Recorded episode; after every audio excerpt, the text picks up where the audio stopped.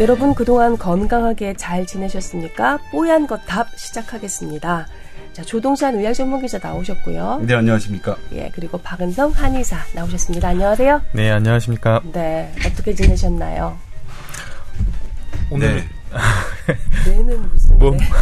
몸이 안 좋아 보이시는데 괜찮으세요? 아이고 그 저 개도 안 걸린다는 온유열 감기가 와서 어제 그러니까 연휴였잖아요. 연휴 내내 열이 아주 많이 났어요. 아, 그래 얼마 정도 났었어요? 그냥 집에 있는 그 귀로 네. 측정하는 체온기로 한 38.98 막 이렇게 나왔었는데 그 잘못 잰 건가요? 39를 넘어가진 않았어요. 네, 고열이네요.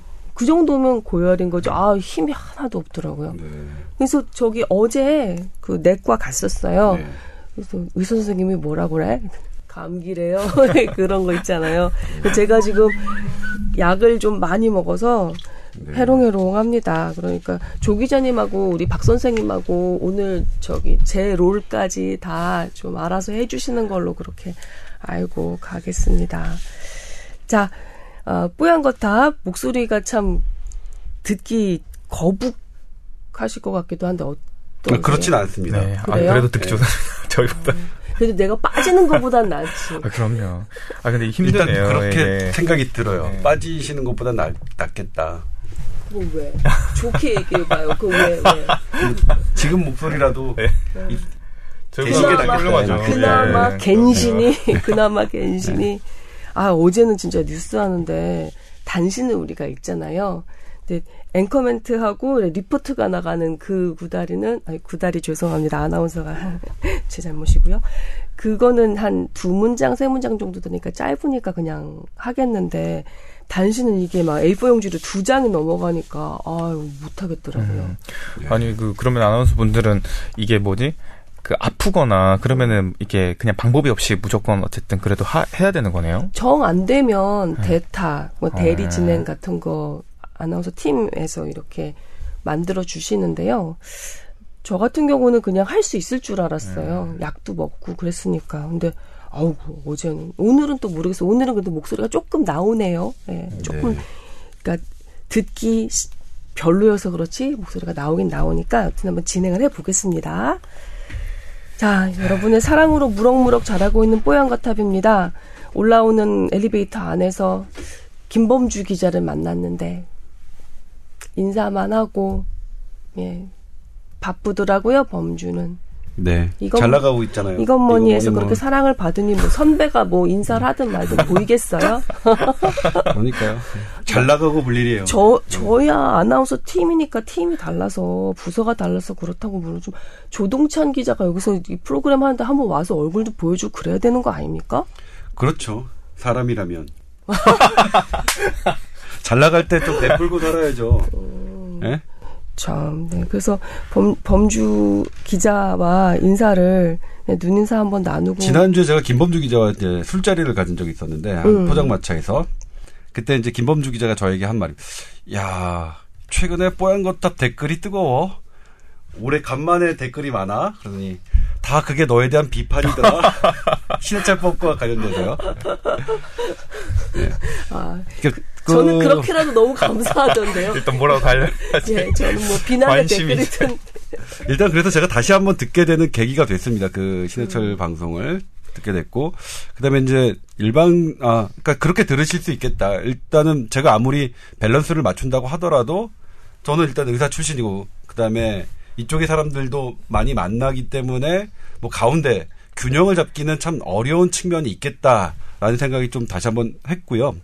하지만 그럼에도 불구하고 제가 다시 한번 들었을 때 제가 그, 그 당시 신해철법과 관련돼서 드렸던 말씀이 제 생각과 다르냐. 그렇진 않다는 말씀도 드리고 싶었습니다. 그러니까 일단 그렇게 비, 한쪽으로 치우치면서 뭐 했던 것, 것인 거는 분명히 인정하는데 제 생각이 계속 바뀌긴 하지만 어, 계속 막 예전에 맞다고 생각했던 것 지금은 틀리다고 생각하고 예전에 틀렸다고 생각한 것 했던 것 지금은 맞다고 생각하는 경우가 참 많아서 이 시대첩법과 관련된 것도 나중에 어떻게 생각이 바뀔지 모르겠지만 당시 말씀드렸던 게 제 생각인 것 같다 맞았다라는 말씀드리고 싶었고 하나가 이제 어, 협박처럼 들렸다 의사들이 이렇게 진료를 안 하는 것들이 아 생각해 보니까 그거는 그렇게 들으실 수 있을 것 같아요. 그 부분은 제가 참 잘못한 것 같아요. 그러니까 이를테면 저는 그 의료계의 그 그런 심정을 전달하는 측면으로 말씀드렸는데 들으시는 분들은 병원을 이용하셔야 이용하시는 그런 분들은에게는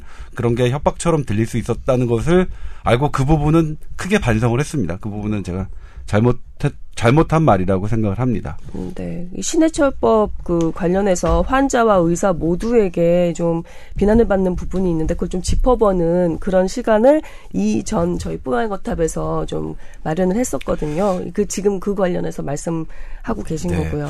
그리고 기자라는 직업이 좀 야속하다는 걸 개인적으로 느낀 게 저는 이제 사실 신해철 그 첫 번째 그 사건과 관련해서 의료 자료를 입수해서 이제 단독으로 보도를 했었죠. 그리고 두 번째 의료 사고에 대해서도 단독으로 보도를 했고 그 과정에서 이제 의사의 과실이라고 처음으로 이제 저희가 강력하게 주장을 했죠.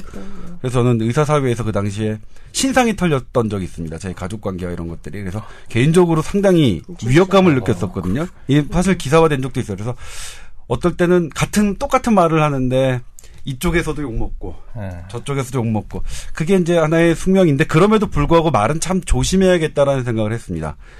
제가 분명히 어, 협박할 그런 생각은 아닌데 충분히 그렇게 들으실 만큼의 어, 그런 말을 사용한 것 같아서 그 부분은 뭐 듣는 분들에게 참 죄송하다는 말씀 다시 한번 드리겠습니다. 이게 저희 방송하는 사람들이 항상 유념을 해야 될 게 지금 제가 읽고 있는 책 중에 어떤 그 부분이 있었냐면 인간의 뇌가 정보 처리를 하는 게 정서 처리 기제가 따로 있고 그 다음에 정보 처리 기제, 그러니까 문자나 숫자나 이런 식으로 정보 처리하는 기제가 또 따로 움직인다는 그런 또 이론이 있더라 가설이 있더라고요. 그래서 이 정보 처리 기제만으로는 어.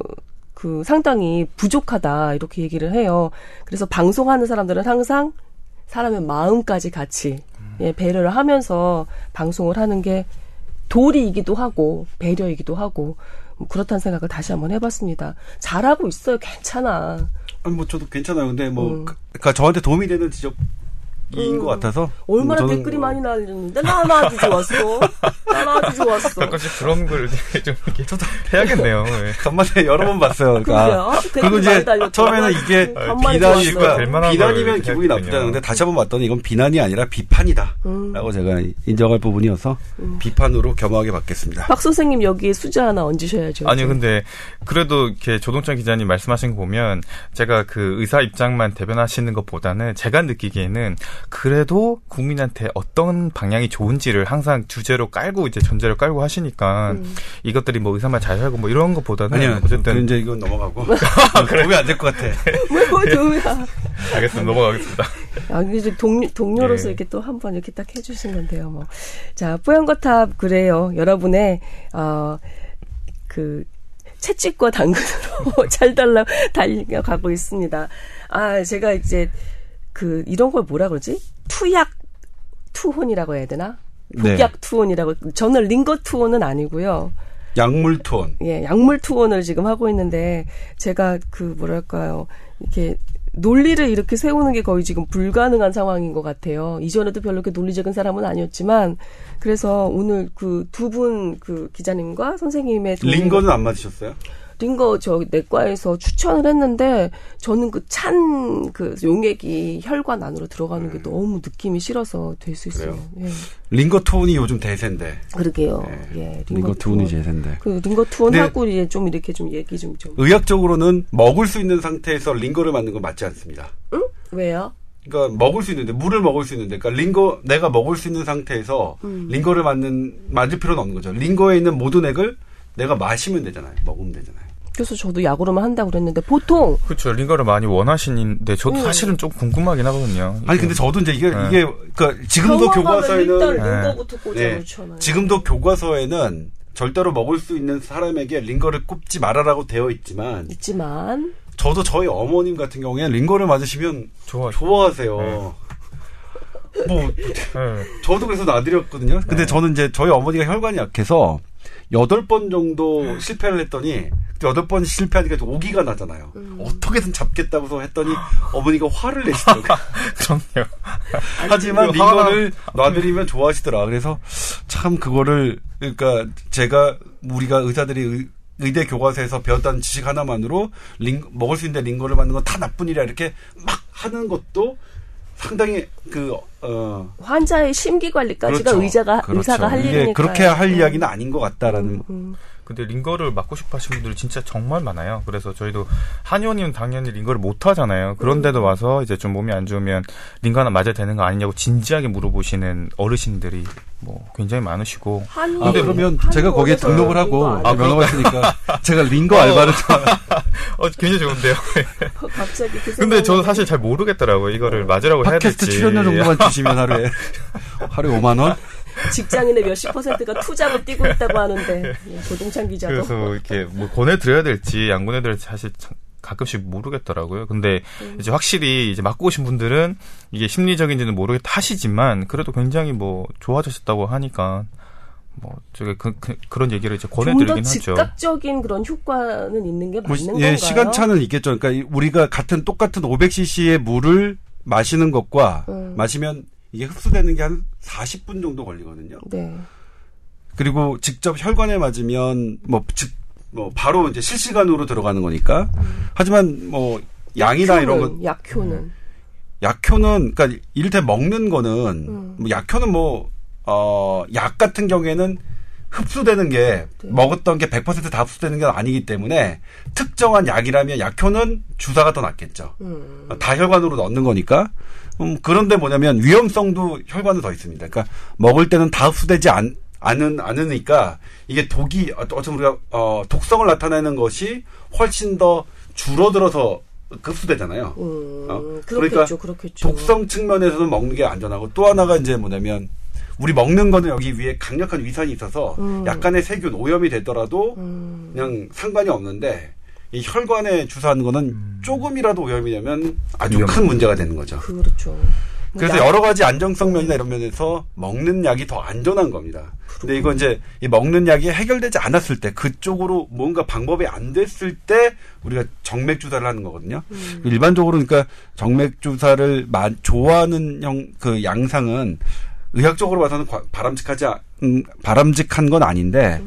다만 그것이 주는 심리적인 효과가 너무 크다는 걸 저도 느끼겠으니까 저 저도 뭐 어머니가 너무 좋아하셔서 놔달라고 하면 뭐 놔드려야죠 뭐 그런 그렇게 생각 예, 이중적인 생각을 하고 있습니다. 예, 뭐 곁다리로 하나 더 여쭤보자면 요즘에 한의원에서 약침이라고 해서 아, 예. 예, 이렇게 뭐 그 잘 정제한 어떤 약물을 약물을 주사기에 넣어서 이게 좀 투입 저 투여하고 네. 하지 않나요? 네, 그건데 근데 그거 그게 원래 한의사의 요법이 맞아요? 그냥 그 약을 주사기를 쓰는 거는 어쨌든 이게 뭐 좀 만약에 따지고 들면 그럴 수는 있는데 네.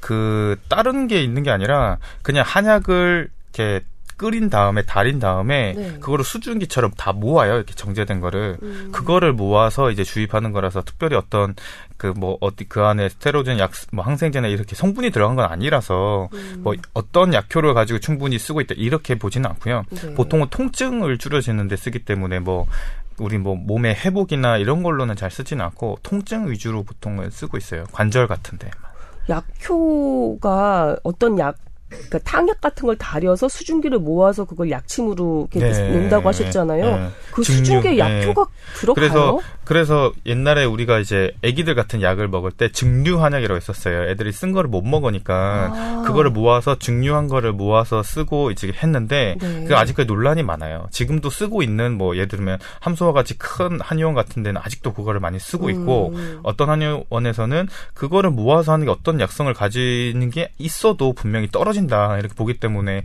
아예 안 쓰는 데도 있고요. 아직까지 논란이 있는데 음. 그래도 이제 쓰는데도 이제 아직 많고 네. 약침은 그 렇게 제조를 하고 있어요. 네. 통증에 어떻게 약침이 작용을 하나요?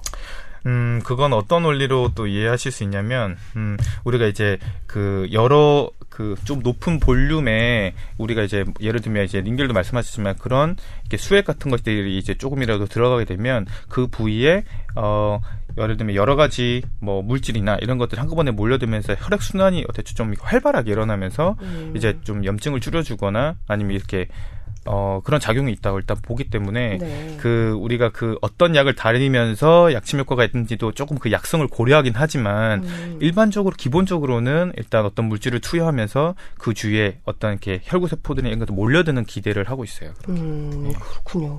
그런 기전이었군요. 알겠습니다. 저희가 얘기가 좀 길었어요. 저희 뽀얀거탑 듣고 계십니다. 뽀얀거탑 보통 두 파트로 나뉘어서 진행이 되는데요. 아, 첫 번째는 여러분의 건강 상담 메일을 받아서 그 중에 추려서 건강 상담을 해드리고 있고 아, 두 번째 파트는 오늘의 그 본격 주제를 서로 얘기 나눠보는 그런 순서로 꾸며드리고 있습니다. 아, 시간이 좀 많이 지났는데요. 서둘러서 어, 저희 꽤 얘기 오래 했어요. 서둘러서 그 건강 상담으로 넘어가겠습니다. 아, 저희 메일 계정이요. 뽀얀 거 탑이니까 그냥 타워 해놨습니다. T-O-W-E-R at sbs.co.kr 타워 골뱅이 sbs.co.kr 이렇게 메일 계정 열어놓고 여러분의 사연 기다리고 있습니다. 병원에 가서 물어봐도 한 뭐 3분, 5분밖에 안 봐주시니까 제대로 뭐 물어보기도 좀 그렇고 인터넷에 그 지식인 뭐 이런데 물어봐도 이걸 과연 믿을 수 있는 걸까? 속 시원하게 꼭 집어서 얘기해 주는 것 같지 않은 그런 어, 좀 미진함이 있을 때 저희 문 두드려 주시면 언제든지 환영입니다. 어, 익명 처리도 예, 깔끔하게 해드리고 있습니다. 자, 사연 일단 두 개. 예, 열심히 뽀얀거탑을 들어주시는데 뭐 이런 거 쓰는 거에 울렁증이 있었던 분이라고 하면서 문을 열어주신 분인데 아, 저희 딸 때문입니다라고 어, 47의 아버지가 아버지인가요? 아버지인 것 같은데. 예. 네, 그런 것 같아요. 집, 음. 집사람 분이 그쵸, 굉장히 그쵸. 자책을 아, 하고 네, 있다고 맞아요. 하니까. 예, 아버지가 그 메일을 보내오셨습니다. 따님이 중2고요.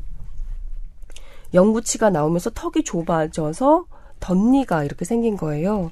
치아 교정에 관심이 좀 있었는데 좀 더 커서 해라 이런 그, 그 얘기를 치과에 가서 들었다고 합니다.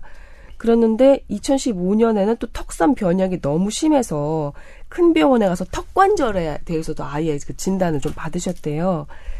어, 애초에 조금 더 정밀한 검사를 해봐야 된, 됐었는데라는 후회도 지금 일다고 하셨습니다.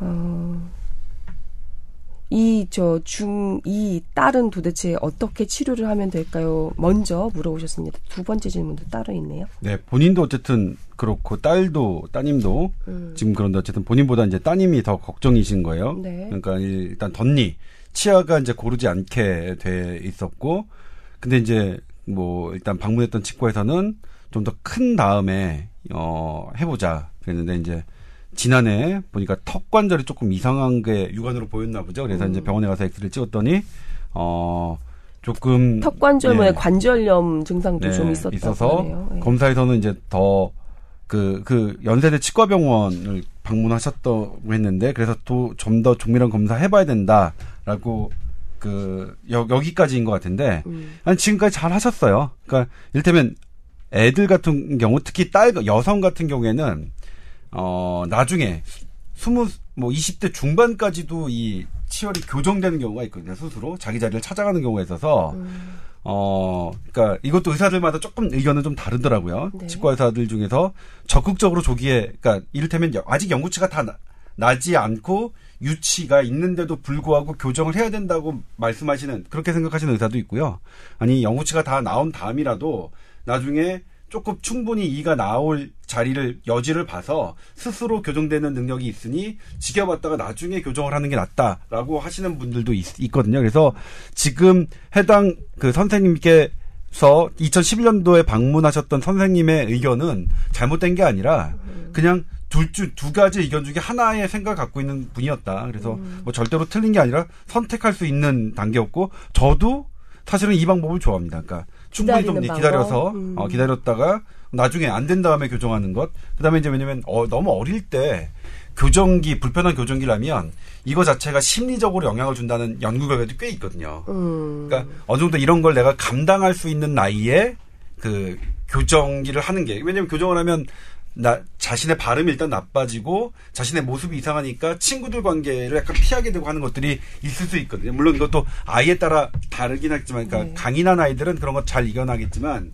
약한 아이들은 이런 게 문제될 수가 있어서 저는 좀 더 나중에 하는 게 저라면 이제 그렇게 아, 뭐 선택할 테니까 그러는데 이제 문제가 2015년에 이제 턱관절이 뭐 좀 이상해서 네. 병원을 가신 거잖아요. 이것도 잘 하셨어요. 연세대 치과병원 뭐 우리나라에서 상당히 뭐 대단히 유명한 병원이잖아요. 이 특히 치과 병원은 중에서는 상당히 뭐 권위가 있는 거고 여기서 이제 정밀한 검사를 해봐야 된다라고 하는 건 이제 좀 시간을 두고 판단을 하겠다는 거죠. 그러니까 이 턱관절 이 부분이 사실 저도 그 제 주변 사람들을 어렌지하면서 그러니까 병원 어렌지하면서 아 이게 쉽지 않다는 걸 처음으로 느꼈어요. 그러니까 이것도 똑같은 상태인데 두 분 다 이제 연세대의 의 세브란스 병원과 서울대병원 치과병원 선생님이 다르게 말씀하시기도 하더라고요. 그러니까 이거 뭐냐면 둘 다 이게 한 사람이 엉터리고 한 사람이 진짜 이게 아니라 둘 다 일리 있는데 언더, 어떤 걸 더 중요하게 생각하느냐 이런 차이가 있, 있더라고요. 그래서 일단은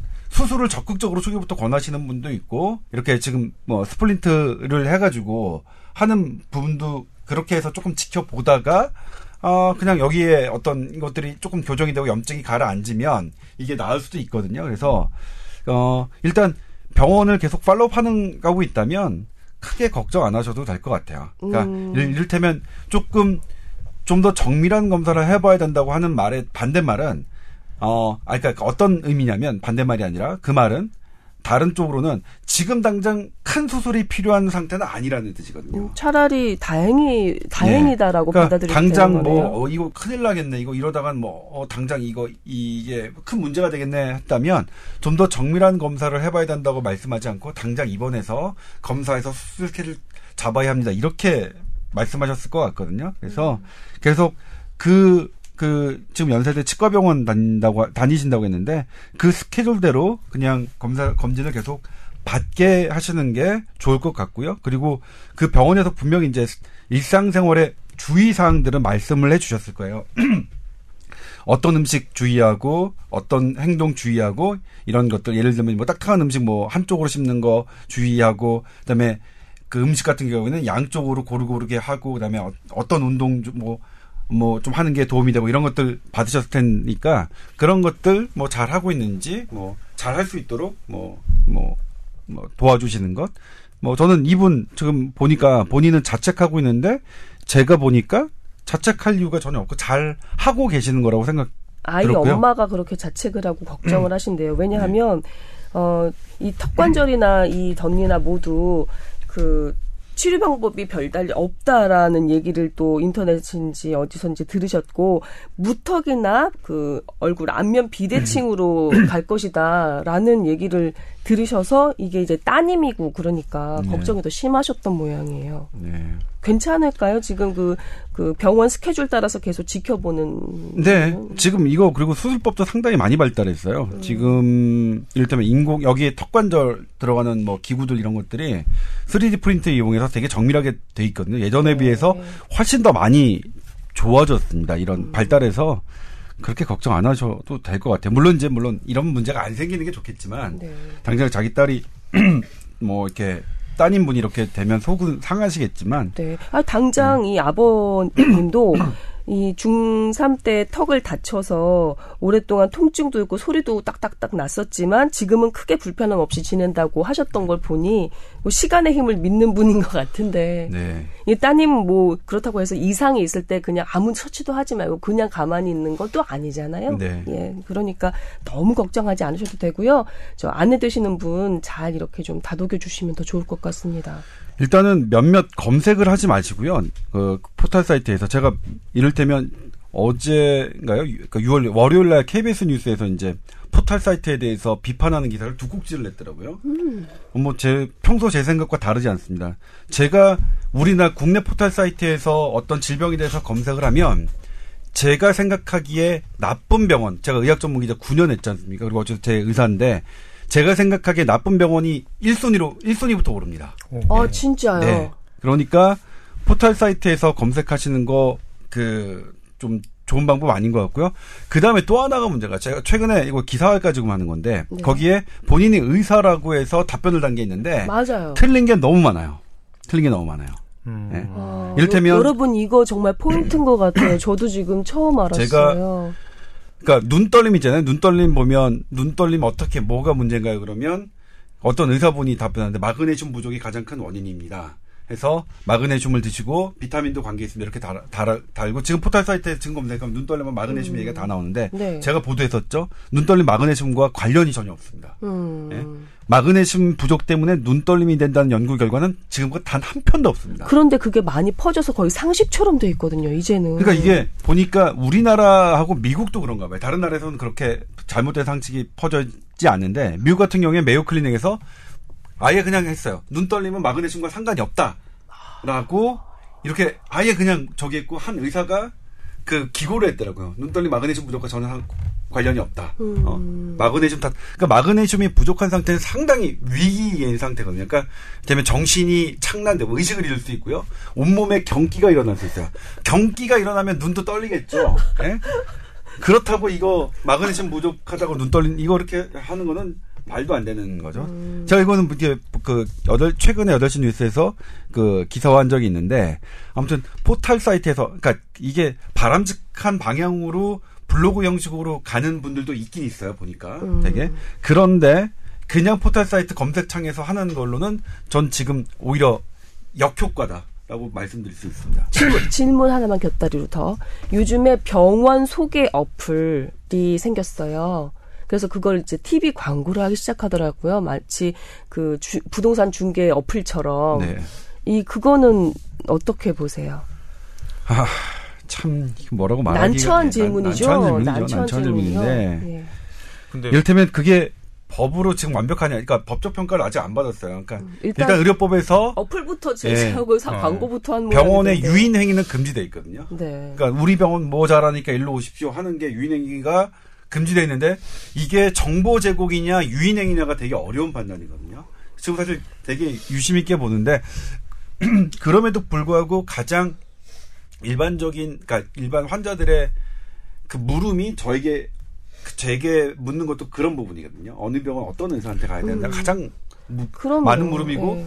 저에게 제 출판사에서 가장 강력하게 원하는 게 그 부분이거든요. 조동찬 네가 좋아하는 의사, 아 그러니까 네가 바람직한 의사 좀 추천. 선정해 줘. 음. 그거 책으로 내자 그랬는데 안 내고 있어요. 그건 이게 아, 더 굶으면 좀 내려고요. 그러실 것 같은데. 아니 근데 아 근데 그 보통 사람들은 진짜 그게 우리가 생각하는 거 외로 너무 이제 모르는 게 많으니까 예를 들면 가장 기본적으로 귀 뒤가 아프면 이거를 무슨 과에 가야 되냐부터 잘 모르거든요. 그러니까 맞아요. 어떻게 보면 가장 중요하게 기본적인 거를 안내줄 수 있는 그런 정보가 좀 필요하다는 생각은 종종 해요. 그러니까 완, 완전 누구 교수까지 이렇게 지정해 주는 건 참 어렵겠지만 음. 사실 여기가 아프면 어느 그러니까 내가 어느 과에 어느 병원을 갔으면 좋겠다는 걸 속 시원하게 물어볼 때가 사실 없는 사람이 정말 많거든요. 근데 그러니까 원래는 동네 병원을 가면 동네 병원에 뭐 내과나 아니면 신경과나 가면 그쪽 선생님이 그런 걸 네. 어레인지 해주시죠. 음. 그게 사실은 그게 네, 최대상 맞는데 맞는 거죠. 인터넷에서 내 네. 귀뒤가 아픈 것과 귀뒤가 아프다고 기술하는 것과 실제로 의사가 봤을 때 내과 의사든 뭐 그 신경과 의사든 신경 정형외과 의사든 뭐 어쨌든 의사가 봤을 때 아 의사들은 그 기본적으로 아니까요. 네. 이거는 큰 병원 가서 어느 과를 가십시오, 어느 과를 가십시오라고 기본적으로 아는 아니 그 알고 있으니까 그런 식의 체계가 더 안전한 방법이라고 생각하는데 근데 하나는 지금. 지금 체계 이제 3분 진료, 뭐 음. 2분 진료 상으로는 쉽지 않은 부분도 있긴 있죠. 그리고 애당초 그러니까 신뢰도가 조금 떨어져 있는 부분도 있고요. 내가 이거 지금 귀대 아픈데 동네 병원 가서 이게 진단 제대로 나오겠어? 음. 바로 큰 병원 가야지. 이런 부분도 좀 있는 것 같고요. 근데 어쨌든 그 더 안전한 건 내가 어떤 앱, 앱도 그렇거든요. 그러니까 지금 내가 나의 상태를 전달하는 것, 앱으로 전달하거나 어떤 기술하는 거는 불안전할 수밖에 없죠. 그러니까 가장 안전한 건 내가 직접 방문해서 이거 여기 귀 뒤 보고 만져보세요. 어 그러네 좀 만져보고 엑스레이 한번 찍어볼까? 엑스레이 상은 별거 없는데 그러면 이거 이쪽으로 가봐야 될 것 같은데요. 이러, 음. 이렇게 하는 게 가장 안전하고 사실은 방향성으로는 그게 맞거든요. 동네 병원의 quality가 좀 높아서 그러니까 quality가 높아져서 신뢰도가 좀 쌓이고 그다음에 그 접근도가 조금 어, 쉬워져서 네. 이런 것들을 좀 편하게 네. 물어봐야 되는데 그게 지금 안, 안 되고 있는 되니까. 현상이죠. 안 되고 있는 현상이라서 이런 것들이 나오는데 이게 바람직한 거냐? 저는 그러니까 아닌 것 같아요. 그러니까 지금 되게 불편한 거라서 이 불편한 현상들이 있어서 나오긴 하는데 이 원래 안전한 방법을 불편하지 않게 하는 게 저는 맞는 방향으로 생각해요. 잘 안 바뀌어주니까 이런 어플이 나왔겠죠.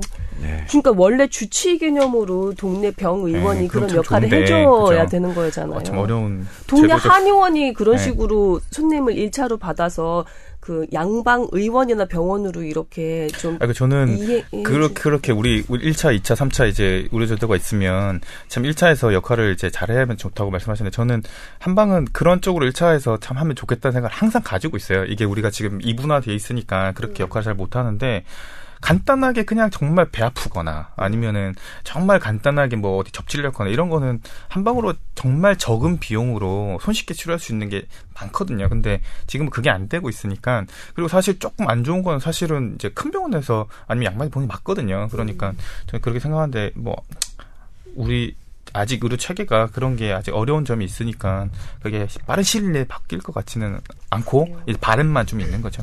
먼 훗날, 먼 훗날 동네 한의원이 이 1차 의료 기관으로서 기능할 수 있는 날도 올지 그러니까 예를 모르겠네요. 들면 일본 같은 경우는 이제 한방이랑 양방이랑 이게 통합이 돼 있는데 중국은 따로 돼 있고 우리나라도 따로 돼 있고 일본 같은 경우는 이제 있는데 일본 같은 경우는 의사가 이제 그냥 한방 과가 있어요 그냥 그러니까 여러 가지 중에 그러니까 거기서 이제 자기가 한약으로 된 가리뼈 같은 걸 이제 간단하게 허브처럼 쓸 수가 있거든요. 이렇게 네. 보면 그러니까 뭐 무릎이 아프다 그러면은 간단하게 무릎에 좋은 뭐 이런 약을 처방한다던가 뭐 근데 그런 것도 사실은 뭐 방향이 잘 맞으면 좋, 좋을 수도 있을 것 같아요. 그러니까 의사 선생님들이 만약 나중에 예를 들어서 먼 훗날에 한약 같은 걸 이제 같이 쓸 수가 있고 어느 정도 좀 있으면 정말 생각 본인이 생각하시기에 진료가 필요하거나 정밀 검사는 이제 2차, 3차로 보내시고 간단한 거는 정말 침이나 약이나 아니면 정말 운동이나 휴식 같은 걸로 좀 이제 이렇게 할수 있는 방향이 되면 좋겠죠. 이게 1차 의료기관은 치료도 치료지만 그 건강이나 아, 아니면은 그 사전에 병에 걸리기 전에 건강을 좀 관리해 주는 그런 역할까지 좀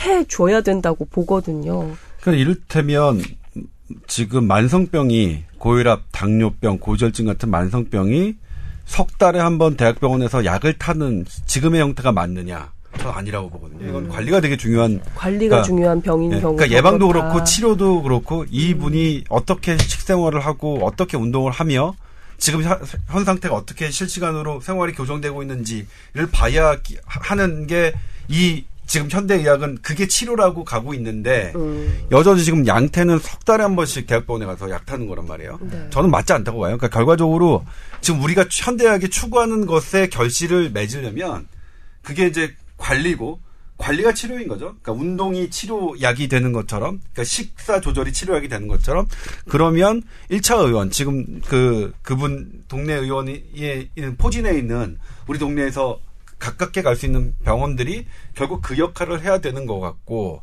그러려면 이제 어쨌든 더 퀄리티는 좀 높, 높아져야겠죠. 예. 예. 저희 그 턱관절과 그 치아 교정 얘기하다가 여기까지 얘기가 이어졌는데요. 예. 어, 다음 사연으로 넘어가겠습니다. 이 사연은 이 정도로 마무리하도록 하고요.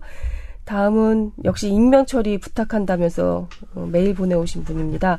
제가 궁금한 것은 모공 각화증에 관한 것입니다. 노출의 계절인 여름이 다가오다 보니 그 팔과 다리에 모공 각화증, 이게 흔히 얘기하는 닭살 같은 건가 봐요. 예, 신경이 쓰이기 시작하는데요.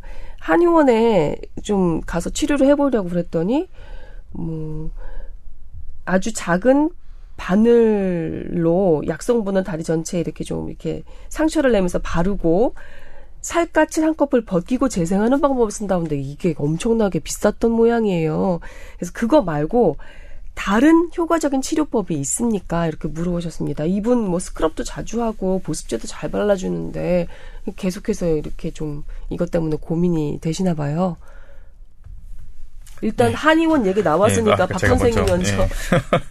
그 이제 그 모공 각화증이 어, 방금 말씀하신 것처럼 이게 모공의 그 각질 같은 것들이 막히고 과다하게 돼가지고 이게 닭살처럼 올라오고 그 주위에 착색이 되고 이런 걸 거라고 제가 알고 있는데 기본적으로 피부 질환이라고 보면은 제가 생각에는 일단 잘 안 낫는 질환이에요. 이게 원인도 잘 모르고 음. 그다음에 분류하기도 쉽지가 않고 그래요. 그다음에 이 치료법도 사실은 이게 굉장히 뭐 이렇게 세분화돼 있거나 잘 돼 있지가 않기 때문에 음. 어쨌든 피부 질환이라는 거는 제가 볼 때 이제 한방이든 양방이든 조금 이제 시간이 걸리고 어렵고 이렇게 이렇게 좀 치료하는데 시간이 걸린다라고 저는 생각을 하고 있고 네. 모공각화증 같은 경우도 사실은 원인을 잘 모를 거예요.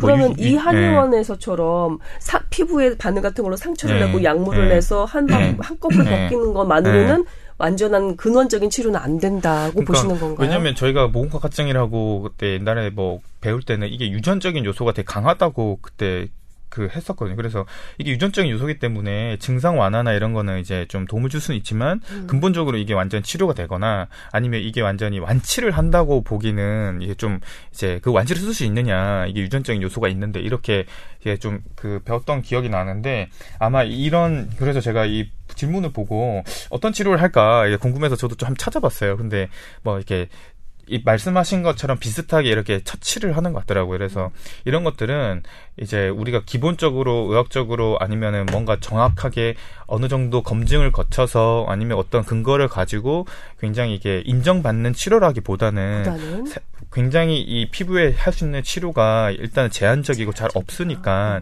이런 새로운 기술 하나씩 개발해서 한 치료라고 일단은 봐야 되는 거기 때문에 예를 들어서 이게 진짜로 근거 있는 굉장히 정확한 치료냐 이렇게 물어본다면 이거는 어렵 좀 이렇게 그거는 어렵다고 말씀을 드릴 수가 있고 새로운 기술을 이제 가지고 치료를 해보는 거니까 아마 거기에 시도를 해볼 수는 있겠죠. 근데 항상 뭔가 시도를 할 때 이제 생각해야 될 거는 비용과 그 다음에 시간과 아니면 자기가 얼마나 그거에 대해서 고통을 받고 있는지 이런 것 따라서 결정이 될 거고 그리고 이제 그, 어, 그, 제가 알기로는 착색이 되고 안 되고에 따라 차이가 좀 많이 난다고 알고 있어요. 착색이 되면은 생각보다는 이제 시간 좀 더 오래 걸리는 걸로 알고 있고, 네. 착색까지 진행이 안 되면 이게 조금 이제 시간이 좀 덜 걸린다, 이렇게 아는데, 그리고 이게 증상이 치료가 돼도 아마 또 다시 재발하는 경우도 좀 있을 거예요. 그래서 음. 제 환자도 제가 이렇게 치료를 하는 건 아닌데 이런 환자 한 분 있었어요. 음. 한분 계셨는데 그분이 저기 건너 건너 어디서 피부 질환하는 치료를 받고 있다고 했는데 이렇게 한다고 하더라고요. 뭔가 싹 다 바르고 한 거 벗겨내고 이걸 갖다가 뭐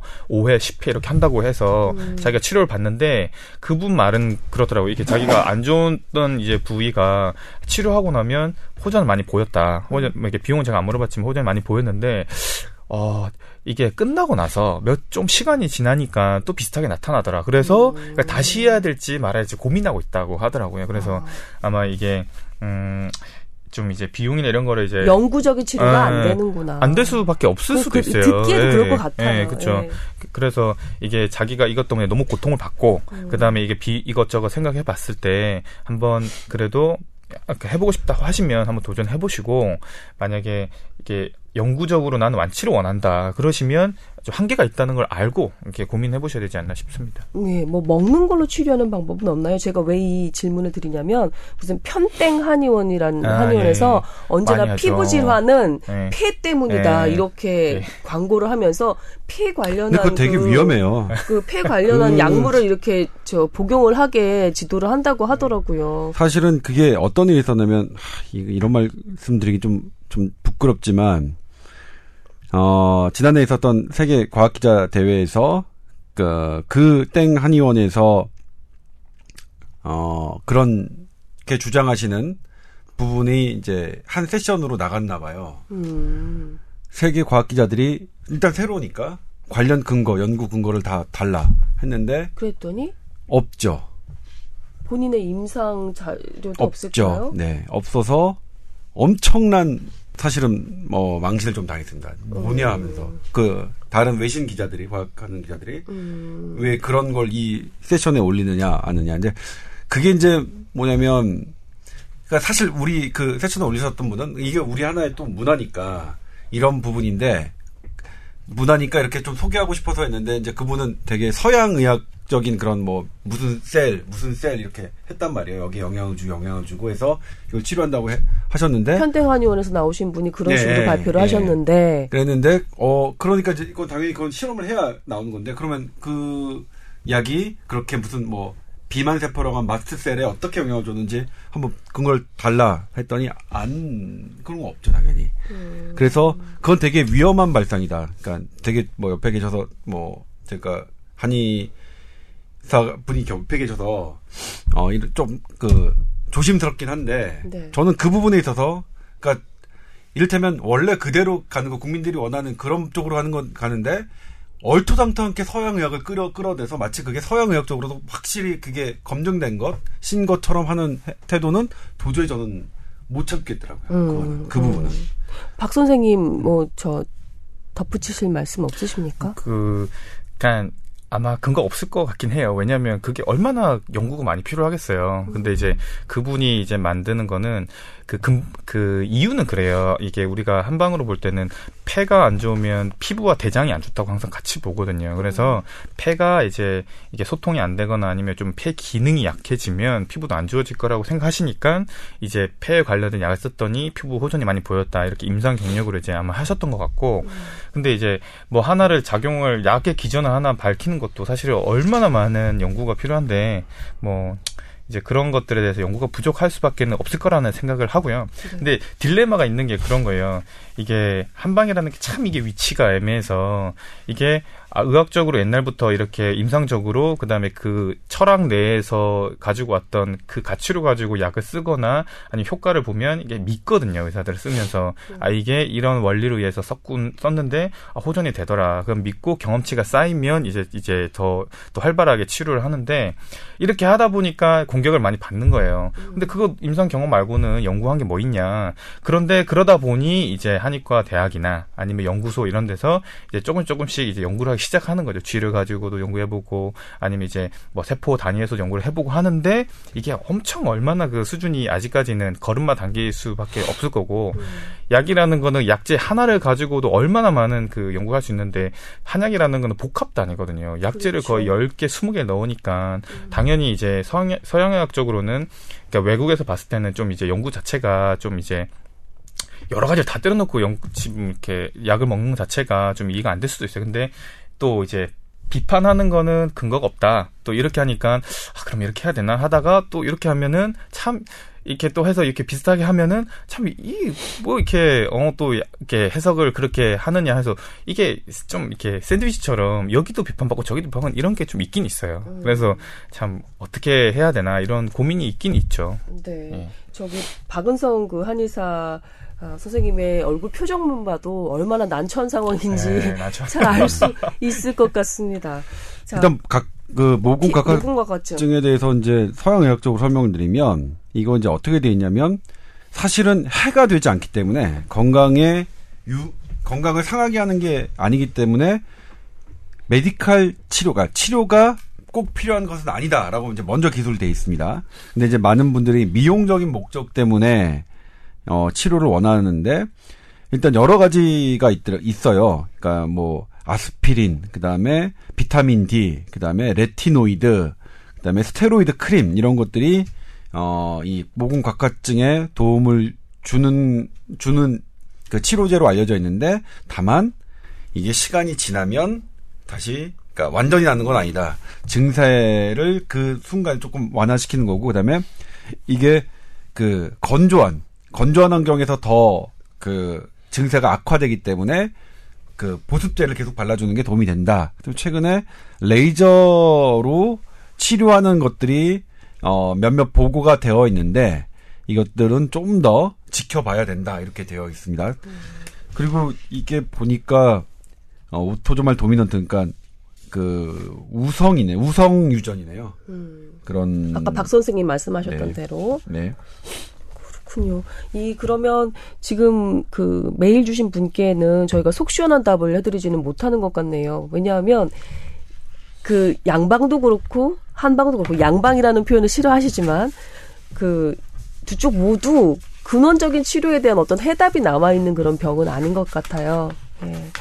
그런데 지금 조동찬 기자 알려주신 대로 보습을 하면 좀 좋아지고 비타민 C와 비타민 D 네. 예, 이런 것도 좀 도움이 비타민 되고, D, 레, 예. 네. retinoid, 네. 예, 이런 것들이 좀 도움이 된다고 하니까 알아주시면 좋을 것 같습니다. 아, 근데 이 비싼 한의원 치료는 제가 언니 입장으로 볼 때는 살짝 음, 이게 아마 수작업을 계속 해야 될 거예요. 계속 다 일일이 하고 하니까 아마 수- 이게 아, 비쌀 수밖에 없을 것 같은 생각이 그럴 듭니다. 것 같아요. 네. 예. 저도 약간 이 모공각화증이 어렸을 땐 있었거든요. 근데 또 다 자라서 어느 순간 보니까 또, 또 없어졌던데 네, 신경 안 쓰고 뭐냐면 있습니까? 80% 정도는 사춘기에서 집중하고 사춘기를 지나면 낫는다고 되어 있어요. 80%. 아 그래요? 예. 아 이분 아직 젊으시구나 그러면. 근데 이, 이 20%에 해당하는 분일 수도 있죠. 혹시. 음. 그러니까 80%는 사춘기가 지나면 완화가 되는데 네. 완화가 되지 않은 20% 에 해당하시는 분이면 조금 속상하시긴 할 것 같아요. 봅시다. 그- 예, 나이가 나와 있진 않네요. 예. 그렇군요. 자, 모공각화증에 대한 이런저런 정보 알려드렸습니다. 어, 더불어서 이 한의학에서 얘기하는 그이 약간의 그 난처함에 대해서도 말씀을 좀 드려봤어요. 어, 저는 이 메일 주신 분이 그 80% 안에 속하신 분이었으면 좋겠고요. 저처럼 그 청소년 시절에 청소년 시절에 어 이렇게 살이 우둘두둘하지? 라고 느꼈다가 어느 순간 대학 졸업하고 나니까 어 오늘 맨질맨질해졌네? 라고 느끼는 그런 분이었으면 참 좋겠습니다. 예. 근데 지금 뭐 나으신 건 맞아요? 음, 괜찮아요. 하긴 인지 맨질맨질해요? 예. 겉보기와 달리?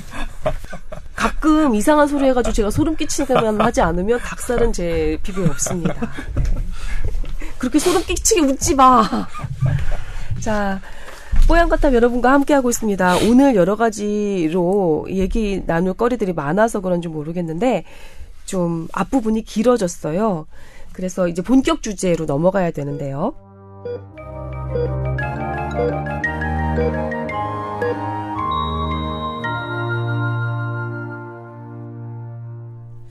오늘의 주제는 그 미세먼지와 폐암입니다. 이것도 얘기할 거리가 굉장히 많을 것 같거든요. 근데 벌써 우- 저희가 시간을 많이 쓰긴 했어요. 어떻게 할까요? 그래도 좀 빠르게 진행을 예, 빠르게 해볼까요? 진행을 해보죠. 예. 예. 자, 조, 조 기자님이 가져오신 그 주제죠? 네, 일단 뭐 미세먼지 지금 뭐 난리가 났죠. 환경부가 요즘 가장 핫한 그 부서인데, 그러니까 가습기 살균제 때문에도 한번 그 엄청난 그 관, 그 집중 포화를 받았고 언론에 그 다음에 이제 미세먼지, 미세먼지가 이제 해보니까 우리나라 그 우리가 환경 부분에서 37위, OECD 여기서 갈등 나라가 38개 나라니까 환경 부분에서 37위다.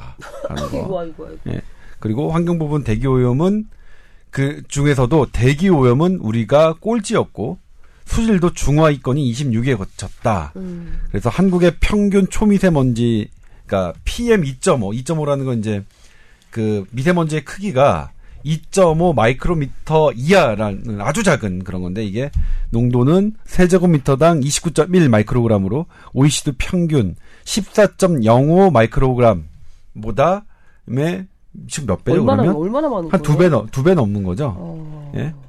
그리고 세계 보건기구는 10 마이크로그램 세제곱미터당 10 마이크로그램을 넘지 만- 않는 게 좋다라고 지침을 줬는데 여기에 3배 달하는 수준이죠.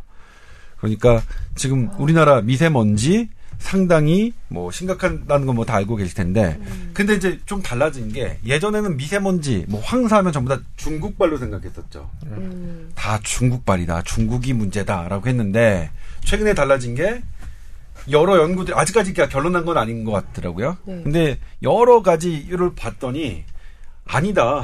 우리나라 좋을 게 하나도 없다. 이를테면 한 연구에서는 보면 수도권에서 미세먼지의 가장 많은 비분을 비중을 차지하는 건 경유차다. 음. 경유차가 29%. 그러니까 중국의 경유차가 아니라 우리나라에서 몰고 다니는 경유차 때문에 수도권 먼지의 30%가 그것 때문이라는 거고요. 네. 그다음에 전국적으로 봤을 때는 공장, 우리나라 공장에서 배출되는 그런 연기 때문에 미세먼지가 차지하는 게 41%다.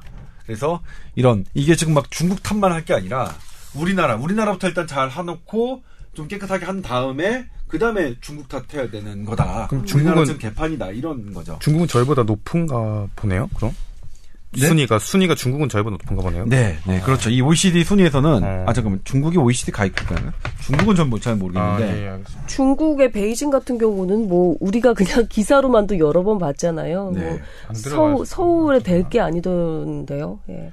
아, 여기 보니까 가장 공기가 깨끗한 나라가 호주로 나왔는데 5.9 마이크로그램. 호주 가야 되나? 아유. 여튼 그 어제도 보도를 보니까 우리나라 그 여전히 화력 발전소에서 많은 그 오염 물질을 배출을 하고 있고 또 이후에도 화력 발전소를 10기 이상 또 건설하고 또 건설될 예정인 것으로 나왔더라고요. 근데 화력 발전소에서 나오는 미세먼지량도 어마무시하다고 그러던데요. 네. 음. 그래서 이제 이 그 대기에 대해서 현대 의학이 이제 어떤 왜 관심을 더 두게 됐냐면 담배를 많이 피던 시절에는 담배 그 폐암의 원인은 다 담배로 우리가 생각했어요. 담배만 안 피면 폐암 잡을 수 있다, 예방할 수 있다 이렇게 생각했는데 실제로 많은 나라에서 그 흡연율이 쭉쭉쭉쭉 줄어들었습니다. 우리나라도 많이 줄어들었어요 예전에 비해서. 그럼 폐암 그런데 발병률은? 그러고 났는데 봤더니 폐암 발병률 담배로 인한 폐암 발- 발병률 조금 줄, 줄긴 하는데 문제는 비흡연자의 폐암이 늘고 있어요. 왜 그런지 특히 여성에서 음. 예? 이게 우리나라뿐만 아니라 전 세계적인 추세거든요. 그래서 음. 아, 왜 그러지? 예? 왜 여성에서 흡- 담배도 안 피우는데 폐암이 늘지? 그래서 이제 하나 하나씩 봤던 게 여성이 보통 주방에서 일하잖아요. 그리고 음. 그 예, 우리는 그렇진 않지만 예전에 장작 떼고 석탄 떼고 막 이런 일이 있었잖아요. 그래서 네. 장작, 석탄 떼는 나라에서 여성 폐암이 확 증가했어요. 예? 아. 아, 그게 그, 그 바이오매스라고 하는데 바이오매스 연료가 이게 하면서 우리를 뭐 이렇게 폐암을 유발시키는 거구나. 그 다음에 또 하나가 이제 우리나라도 있지만 아 그렇지 않은 나라 화석을 연료로 떼지 않는 나라에서도 여성 폐암이 되게 많이 증가요. 그래서 지목한 게 요리할 때의 그 음. 어, 타는 그런 연기들이에요. 그러니까 고기 굽거나 뭘 볶거나 생선 구울 때 네. 미세먼지 엄청나게. 이번에 삼겹살과 고등어 논란도 그래서 네. 있었던 것 같아요. 네, 예. 그랬죠. 그리고 그 부분. 그 다음에 하나가 또 우리 그러면 일반, 일반적으로 수- 그 숨을 쉬는 이런 곳은 어떠냐 하게 해서 봤더니 여- 이것도 역시 연구 결과들이 나요. 미세먼지가 증가하는 패턴에 따라서 아직 폐암까지는 아니지만 만성 폐성 폐질환의 그 유병도와 그 다음에 사망률이 증가한다는 게 그러니까 미세먼지 농도와 비교, 그러니까 비례해서 한다는 게 여러 우리나라에서도 나왔고요. 다른 나라에서 계속 나와서 야, 이 미세먼지가 우리의 폐, 폐질환을 되게 증가시키고 뿐만 아니라 우리나라의 아까 그러니까 질병의 사망도를 되게 높이는 그러니까 그런 똑같은 거죠. 어항에 있는 물고기가 어항물이 오염돼 있으면 뭐 일찍 죽겠죠. 음. 근데 어항에 해당하는 그 물에 해당하는 게 사람한테는 공기잖아요. 그렇죠. 이게 뭐 저기 하면 뭐 너무나 당연한 결과인데 그러니까 밥 먹으면 배부르다라는 그런 연결이랑 비슷하게 너무나 당연하게 느껴지는데요. 근데 최근에는 또 치매 질환과도 상당히 관련이 있을 거라고 생각합니다. 왜 그러느냐? 부검을 해봤어요. 음. 사람들에게 그래서 어떤 미세먼지를 뭐 촉진하는 어떤 무슨 뭐 인자가 있어요. 그러니까 그걸 딱 디텍트하는 탐지 인자가 있는데 사람 뇌에 딱 봤더니 그게 뇌까지 들어가 있는 거예요. 아니 이게 어디 어떻게 뇌까지 들어가지 봤더니 우리가 숨을 쉬잖아요. 음. 숨을 쉬면 이 코 안에 들, 코 안으로 들어가겠죠 미세먼지가. 근데 코 안에는 후각 신경이 있습니다. 냄새를 네. 맡는 후각 신경은 당연히 뇌신경이니까 뇌 안으로 들어가 있죠. 이 미세먼지가 후각 신경을 타고 뇌로 들어가는 거예요. 이게 밝혀졌어요. 이 경로가. 되게 싫죠. 예. 찹찹하네요. 뭐 숨도 쉬지 말라는 건 어떻게 해야 되지? 그러니까 아니 뭐 몸에 나쁜 음식이나 뭐그 몸에 나쁜 저기 장소나 이런 건 내가 피할 수 음, 있지만 그렇죠. 이거 어떻게- 공기는 어떻게 정말 아까 마스크를 조 기자님이 음. 얘기하신 것처럼 어항 속에 있는 고기한테는 물이 공기인 거잖아요. 우리 우리는 어떡하나? 네. 그래서 그런데 이제 정부의 대책이 지난주 금요일 날 종합 대책이 나왔었죠. 그런데 많은 질타를 받은 게 지금 우리 방금 말씀드렸지만 경유차, 공장 이런 것들이 가장 큰 문제라고 진단은 나왔는데 경유차 지금 함부로 없애는 거 못 하고 있어요. 왜? 이미 많이 작년에 진짜 많이 팔렸거든요. 그러니까 우리나라에서 경유차 그 판매 속도가 엄청나게 빠릅니다. 지난 한 해만 저도 기사를 본 건데 신규로 등록된 경유차가 52%나 증가한 거예요. 어이고. 왜 많다. 그러냐? 경유차에 대해서 혜택을 많이 줬기 때문이죠. 더군다나 이제 지금 막 그게 뭐 일단 폭스바겐에서 시작해서 닛산까지 번졌는데 주행 중에는 많은 오염 배- 오염 물질을 배출하고 검사 중에는 깨끗하게 나오고 하는 이런 기업들의 속임수 음. 이, 이- 이런 것 때문에 어쨌든 경유차임에도 불구하고 클린 이미지가 붙어서 거기에 대해서 각종 혜택이 있었는데 아예 name이 네. clean diesel로 음. 나오잖아요. 네, 그렇죠. 그래서 일단 없애려면 경유차가 수도권에서는 경유차가 주범이고 전국적으로 보면 공장이 주범이면 어떻게 해야 되죠? 미세먼지를 없애려면? 뭐 그러니까 되게 미안한 건- 나왔는데 그렇죠. 경유차 없애고 공장 그거 다 바꿔야죠. 근데 지금 경유차를 없애는 것도 공장을 없애는 것도 당장에는 당장 할 수가 없으니까 없으니까. 대책을 내놨지만 어 범위가 뭐냐면 해결해야 되는 거는 경유차 공장인데 대책은 다 주변이에요. 음. 지금 지난주 금요일 날 우리나 우리 대한민국 정부가 발표한 대책이 이렇습니다. 그래서 이제 다 진단은 나왔는데 처방 처방전은 나오지 않은 뭐 이런 이런 상태죠. 장기적으로 줄여 나가도록 협조한다. 뭐 이런 식으로 밖에 되지 않은 모양이더라고요. 근데 저 제가 이제 뭐 몇 번 말씀드렸지만 저는 어쨌든 간에 우리가 어떤 제도가 무엇을 갖고 있냐. 그러니까 이를테면 미세먼지 대책, 공기 대책은 이게 공기를 깨끗하게 하는 것만 가- 가장 중요하게 보고 가야죠. 예? 그걸 보고 가야 다른 것들이 조금 반발이 있더라도 해야 되는데 이걸 보 이건 이건 뭐냐면 이걸 보는 게 아니라 주변을 보는 거죠. 공기를 깨끗하게 하는 곳을 바라보는 게 아니라 주변을 보는 게 안 돼. 경유차 우리가 지난번에 다 해가지고 하라고 했는데 이제 와서 어떻게 해? 그래서 공장 좀 어떻게 해? 뭐 기업들도 있고 노동자도 있고 그런다. 이렇게 하면 안 나오죠. 그러니까 방향을 만약 공기 대책하면 공기만 바라보고 공기가 깨끗해지는 걸로 해야 방안을 세워야 되는 건데 저는 이 정책 역시 방향성이 없는 정책이다라고 그런데 말이죠. 지금 대책이라고 나온 게, 시, 그, 지금부터 시행하는 대책이 하나도 없잖아요. 경유나 아니면은 화력발전소나 공장 그 매연이나. 그러면 아무것도 하지 않고 있어도 되나요? 이렇게? 지금 상황이? 아니 이제 주변 뭐 형 뭐 이를테면 경유차 혜택을 줄이겠다. 근데 실질적으로 그리고 유도하겠다고 했죠. 그러니까 특히 그 오래된 경유차를 폐차시키는 쪽으로 유도하겠다. 뭐 강제로 할 수 있는 거는 또 엄청난 법안이 나는 게 힘들 테니까요. 그걸 유도하겠다. 근데 공장도 어쨌든 깨끗한 뭘로 하도록 유도하겠다라는 건데 사실 이를테면 가장 강력하게 지금 경유차를 몰지 못하게 하는 가장 강력한 방법은 뭘까요? 그래서 경유가 몰리는 게 저는 그렇죠. 기름값 때문에 이게 경유차 사는 참 사실. 근데 사실 어렵게. 경유차를 팔면서 사람들이 예 그러니까 저는 이거 경유값의 그 가격 메리트가 가장 그 그쵸, 선택의 그것 때문에 고려의. 그 포인트였잖아요. 국가기관에서 담배를 팔고 국가기관에서 흡연, 그러니까 금연 광고를 하는 나라. 전 저건 되게 되게 이상하다고 생각해요. 지금도 이상한데 어, 국가에서 담배를 팔고 그리고 금연 구역을 늘려요. 이상해요. 다- 그러려면 이제 가장 강, 그러니까 이를테면 금연만을 본다면 담배를 팔지 않는 정책이 근본적인 대책이죠. 맞아, 예? 맞아. 예, 아무튼 그렇군요. 어렵습니다. 어렵습니다. 제가 너무 극단적인가요? 아무튼 아니 방향성이 사실은 맞죠, 맞죠. 그 문, 문제라는 그 인식이 있는데 거기에 대해서 해답을 딴 데 가서 찾고 있는 그런 꼴이니까. 그리고 금연 정책 한마디만 말씀드리자면 금연 정책 같은 경우에는 그러니까 금연 광고. 광고의 효과 있다고 참 복지부가 자료를 냈고 모든 기자들이 이제 그대로 받아 썼는데 제가 제가 제가 틀릴 경우도 많으니까 제가 공, 들여다본 바에는 금연의 효과는 금연 그런 캠페인보다는 접근도를 어렵게 하는 것, 그러니까 담배를 구입하기를 어렵게 하는 게 가장 효과적이라고 되어 있습니다. 담배도 마찬가지고 술도 마찬가지고요. 접근성을 어렵게 하는 정책으로 가야지 접근성은 되게 편하게 담배를 되게 편하게 사게 하면서 막대한 돈을 들여서 금연 광고하고 거기다 무슨 혐오적 하- 하고 하는 거 참 저는 이상하더라고요. 이상하더라고요. 전국 얘기하고 편- 싶었어요. 편의점의 주요 매출 중에 하나가 담배 그거예요.